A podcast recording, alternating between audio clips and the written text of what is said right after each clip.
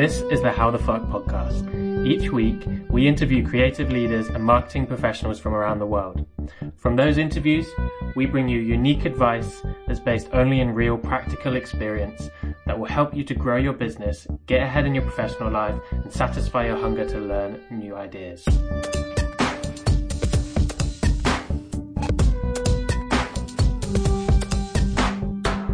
Hey guys, just going to give a super quick introduction to the amazing April Dunford. I had the pleasure of talking to April last week, and she shared a super interesting story from her experience as a product marketer in the kind of very early days of her career. For those of you who don't know, after a super long and successful career in tech marketing, April is now a positioning consultant and author of an incredible book called Obviously Awesome. Um, which I've read and used and found super useful for positioning a product in my company. Uh, the book and April's method are really unique in that it's based in her direct experience and developed for purpose and action. Um, it's also one of the kind of only complete guides to product positioning out there, which is exactly why I wanted to get her on this podcast and on the website share her tips with you. Before we move on as well, just wanted to give a huge shout out to everyone who has followed me on Instagram, LinkedIn, and the ton of people who have subscribed um, to the weekly newsletter through the website. I really appreciate the support and all the messages that I've got from people. I'm going to try and get back to everyone as soon as possible. Okay, time for the interview. Um, April, if you wouldn't mind, could you walk me through a story that really illustrates your methodology and shows us the value of product positioning? Well, uh, I I can give you a story, and this one's interesting because it, it's kind of the it's kind of the the first product I ever worked on. So it's a really old one, old story, um, but it's a neat story about how, um, you know, most startups, the idea for a product is based on what I would call a positioning thesis. So you go out, you have an idea for something like, I want to build better email, or I want to build, in this case, it, we wanted to build a better database. And we had a thesis that was, um, at the time, relational databases were all big complex things that you had to install on a server and you needed an administrator and they took a lot of resources and they were very you know difficult to install difficult to set up difficult to use. And this was a long time ago and we were in the early days of um, smart mobile devices and we were actually in the early days of even like laptops. And we had this idea that we would have a, a database that allowed you to program just like a big database in structured query language or SQL, um, except that we were going to make this kind of low footprint, two click install, doesn't need an administrator kind of database that you could run on a PC. And the idea was of, of how people were going to use that was uh, we were going to sell it to people as an alternative to to a spreadsheet. And, and, so we envisioned it as business productivity software. It was gonna you would put this thing on your pc or your laptop even and uh, if you had to manipulate some data but you were you know you didn't want to do it in excel spreadsheet format. You wanted to write structured queries. You could use our thing and so we validated that because we thought that was cool. We were super techie. And we validated mm-hmm. that by talking to some of our um, existing customers. We had other products at the time. And we talked to some of our existing customers who, for the most part, were super, super techies. And and everybody kind of went, yeah, that sounds cool. Yeah, that'd be that'd be cool. So uh, so we released the product and uh, and we were selling it like this little standalone database although we were really positioning it as productivity software you know it was an alternative to excel and so we launched the mm-hmm. thing we ran marketing campaigns around it and put it out in the market and uh, and we did not sell very many. like it, it, turned out it wasn't uh, nobody wanted that, and uh, and so we sold like a couple hundred copies, but I mean, we were selling these things for, I don't know, 100 bucks or 200 bucks a pop. So we needed to sell thousands of them, and we weren't selling thousands of them. And so the thing looked like a bit of a failure. And a few months in, we decided, uh, you know, we're going to have to to end of life the product because it's a stinker and uh, and I was junior on the team, and and I had a product marketing job, and I was fairly junior on the team, and I got given the job to. My boss said, "Look, I want you to call customers. We've only got a couple hundred of them, but call as many as you can. It'd be great if you could get a hold of like a hundred of them." And just feel them out for what they're doing with the product and see if they're going to be mad if we end of life it. Now this product was not SaaS, so it was uh, it was a standalone thing that you installed on your computer. So we we didn't have any usage data, so we didn't know. We knew that we weren't selling very many, very many. So the suspicion was that you know we people weren't using it all that much, but we didn't know for sure, and we didn't want everyone to get super mad if we told them that we were going to turn it off. So we thought, well, we let's call them first and see what everyone's doing, and we'll get a we'll gauge how mad everyone's going to be when we announce that we're end of lifing it. So I got that job. So I got the big list of customers and I started calling everybody. And, you know, it's hard to get people on the phone. So I'm making tons and tons of calls every day. I didn't do anything else for a month. I'm making tons and tons of calls every day. And I'm having three, four conversations a day if I'm lucky and uh, and what I learned at the end of the first week, I've gotten in touch with maybe 15, 20 people, and uh, and almost every call went like I called and I'd say, "Hi, I'm April. I'm calling from such and such a company, and I just wanted to know about you know your usage of this product." And they'd be like, "I don't, I don't know that." you'd be like, yes, yes, you did. Uh, let me pull up my my records. Yes, uh, you bought it on the 17th of January, and and they'll be like, oh yeah, that yeah. I mean, it seemed cool. We bought it. We fooled around with it for a little bit, but then you know, no, we didn't really. We don't really use it. So I and I had 20 of these conversations. So I'm starting to think yeah, this is going to be no big deal. We want to end of life this product, no problem. Nobody, nobody even knows they have it. But then I had customer call number 21. So, customer call number 21, I get the guy on the phone and he says, Oh, that thing, it's amazing. It's like magic. And he starts into this big story of what he's using it for. And what he did was he had all these salespeople uh, with laptops. And this was kind of the early days of giving your salesperson a laptop so they could go out in the field. And he says, my problem is my salespeople go out in the field, but our order system is is in house and it runs this big Oracle database. So my guys go out in the field to take an order, and what they were doing is just taking it on paper. And then they'd come back to the office to enter the order, and sometimes they'd make a mistake, or sometimes they'd misquote the order or something. So they'd end up having to go back and forth with the customer three or four times before they get the order right. But what I did was I put your SQL database on the laptop, which it fits, which is amazing because it's this really small footprint. And it runs structured query language just like my Oracle database. So I wrote them a little program so they could take the order on their laptop while they were with the customer. Then they come back to the office, plug in, and it automatically syncs up with the big Oracle database at headquarters. It's amazing. And so I'm like, well, that's weird. and that is not what we built this product to do. And uh, and I didn't have the guts to tell the guy we were going to shut it off. And so I said, hmm, hmm that's very interesting. I, I wrote it down. And then I did a whole bunch more calls. And for the most part, all the other people were like, no, we're not using it for anything. And then I got another guy who was doing the exact same thing. It was a little bit different in that he had field service reps but the field service reps needed to take some notes and keep track of some things. And so again, they had put the database on the laptop or this mobile device. Then the field service rep goes out, the field does their thing, comes back, and it syncs up with the big Oracle database back at headquarters.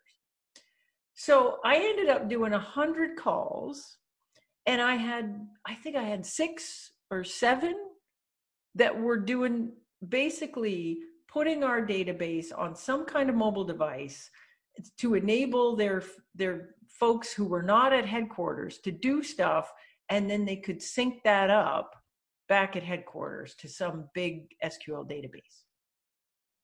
So here's the thing. So I go back to my my boss and the executive team and I'm like, you know, good news and bad news depending on what your definition of good news and bad news is.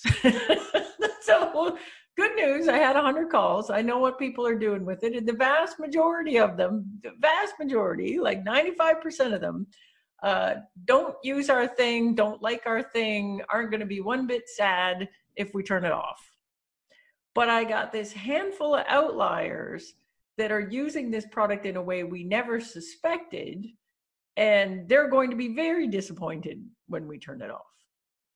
And so it sparked a conversation internally about could we actually um, essentially reposition this database into something completely different that we had never imagined before and and uh, and and sell it and make it successful as this other thing. And so we decided we were going to give it a try. So we repositioned it eh, you know instead of being desktop productivity software that competes with excel we repositioned it as an embeddable database for mobile devices. And and there was not a lot of competition. In fact, there was no embeddable database for mobile devices at the time, although there were people building homegrown things trying to accomplish the same thing that we did.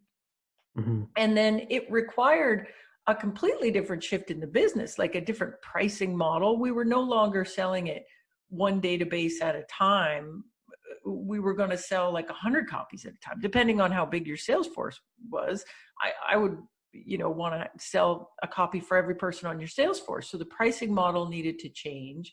We needed to change our route to market. Like we were selling it one copy at a time off our website. This was going to require a salesperson to go and talk to IT and the head of sales and explain what this thing was about um, the deals were going to go from being little hundred dollars a pop thing to you know this might be potentially thousands of dollars of revenue in a bigger deal. God that's interesting. So your change in positioning led you to completely change your target customers your company strategy pricing everything.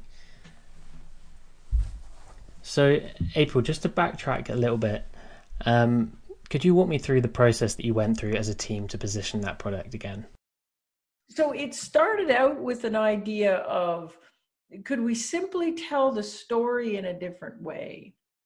And in order to figure that out, we had to kind of work through, you know, in what the product was originally, we had an idea of what the competitive comparable was, which it, which then was, you know, in the original idea, it was Excel.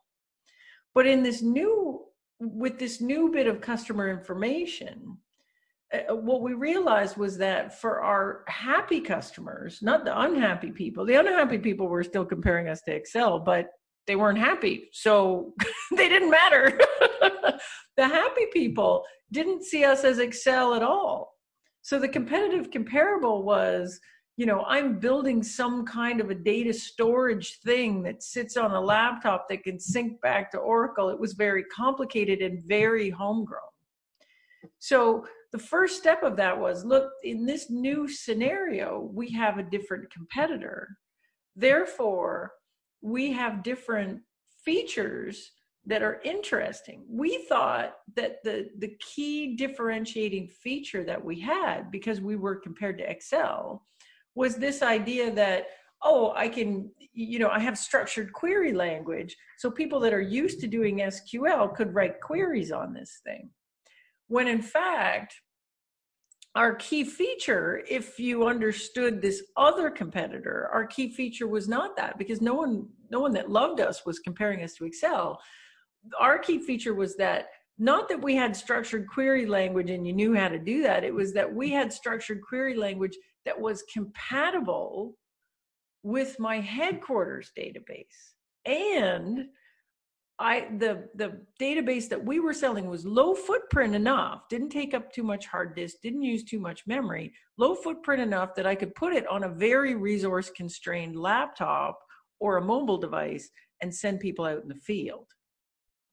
So thinking through the process, shift in the shift in well, it started with insight into who loved our stuff and why, which got us to thinking about different competitors Therefore, different key features, therefore, different value we could deliver to the customer, therefore, different customers we're trying to target. and the last bit being, therefore, our market category had to shift. We are not business productivity software, we're an embeddable database for mobile devices. Great. Um, I think. Could you? Now, the result of that story is where it gets cool. So we did this as a test. So we started out. Let's hire one salesperson. Let's figure out the pricing. Let's see if we could actually get some customers interested. We did, and we sold some deals. So then we hired some more salespeople and some more salespeople, and the thing started selling like crazy. Eventually, we got acquired by a big, big database company in Silicon Valley um, and when we continued to sell and sell and sell, and at its peak, I don't I have no idea what the revenue is for that product now. However, it still exists today, although you know this is 20 years later, so it's evolved quite a bit. It still exists today.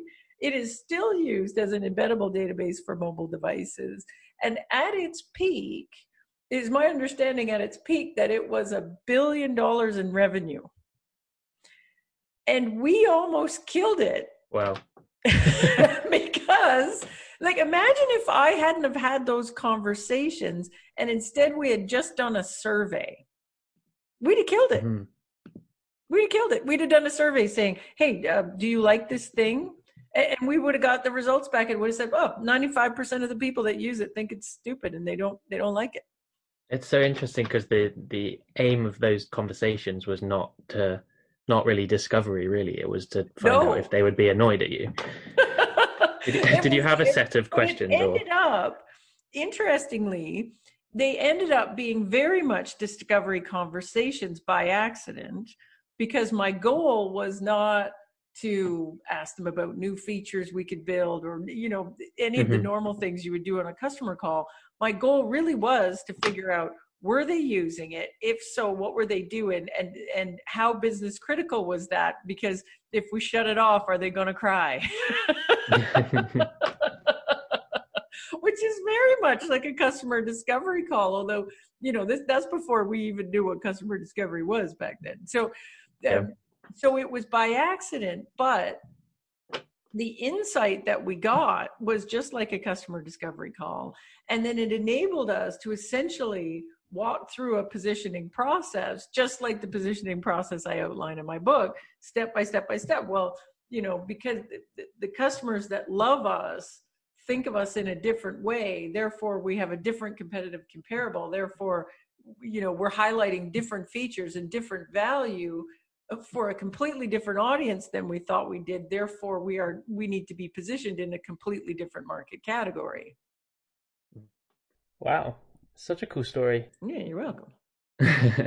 I like that story. I haven't heard. I haven't heard of that. I haven't thought of that one in a long time. And the other day, I was I was trying to d- dig into the old archives for some. I don't think I put that one in the book because I wasn't thinking about it at the time. Mm.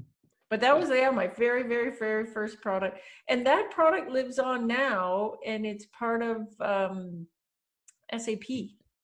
That's a good point, actually. Would you mind sharing all of the names of the companies that were involved in this story? I know people are going to be interested. Well, yeah. So the so the original uh, the original company uh, was a spin out from the University of Waterloo here in Canada, and the company was called Watcom, just like it sounds W W A T C O M. And they were famous for building compilers. That was their big thing. Um, apparently when they first first started they had the world's most amazing fortran compiler that tells you how old this is and but when i joined them they were mainly famous in the c compiler business so they had a, a C compiler that everybody used. But part of what had us thinking about this database stuff was um, Microsoft had gotten into the compiler business and you know was was clearly going to wipe us out. And so we were looking for new products to launch and new uh, lines of revenue, which got us thinking about this database thing. And so we were eventually acquired by uh, Sybase.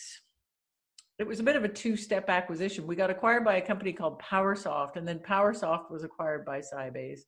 But we all ended up as part of Sybase, which at the time was, uh, I think, uh, one of the biggest database providers in the world. Maybe I can't remember if we were bigger than Oracle back then, or if, it, or if Oracle was bigger than us. But Sybase was a very big publicly traded database company, and so um, and then eventually, like you know, years later, Sybase was acquired by SAP. Um, yeah. But if you look at it, let me just look. I'll send you the link. uh, yeah, here we go. Uh, it's amazing. Imagine the SQL anywhere.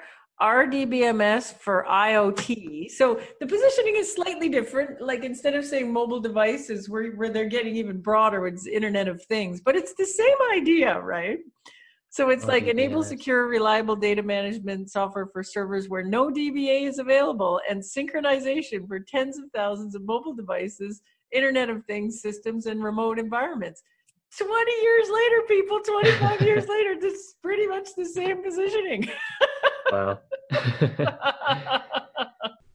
One thing that I found really interesting, um, and I know my team did when we went through the positioning process in your book, was this idea of the competitive comparable. Um, and it's one of those things that's it's such a logical idea, but you kind of don't think of it straight away. Um, so, would you mind going into that a little bit? competitive comparable it was a bit of a breakthrough for me too to tell you the truth like for a long time i had i had been thinking about positioning probably because i didn't start out in marketing but you know i ended up running a big marketing team. And so i did a lot of marketing courses and read a lot of marketing books because i felt like i had i had to catch up. And so um, one of the things that I found really intriguing was this idea that positioning was kind of this foundational marketing thing and yet we didn't seem to have a methodology for doing it. And so i thought that was really interesting. For the longest time i was trying to build a methodology like how do we break positioning into pieces and then have a process for putting it back together?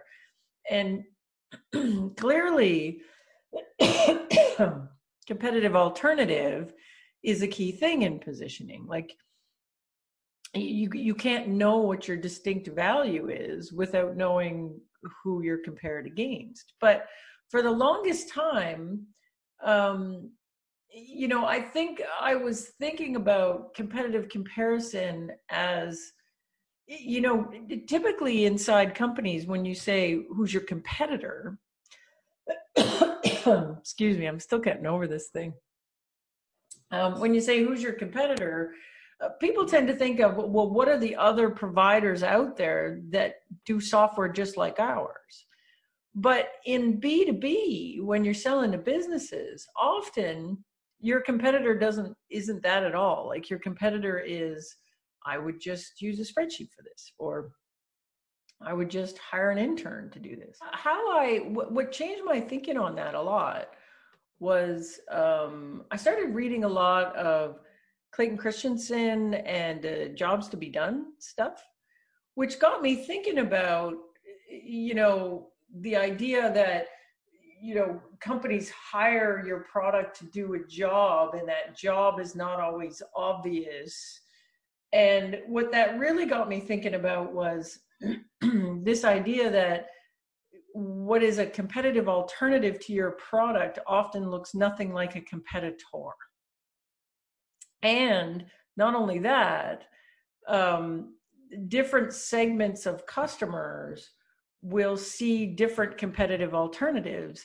And the one that really matters is the people that are that are really, really a good fit for, and really happy about your product use it the way it was intended.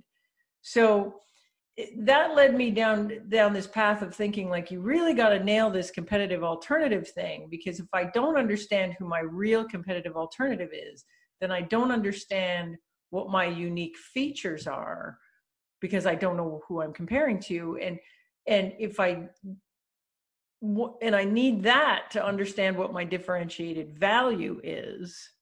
And I actually need that to understand who my best fit customers are because those are the people that care the most about that value. So if you get the first step wrong, then everything else in your positioning is bound to be wrong. We cut off the recording there, so I don't actually have a, a clip of me and April saying bye to each other. But if you got to the end, thank you. Um, come follow us on Instagram uh, and LinkedIn um, and subscribe at thefuck.com. Um, and cheers. See you later.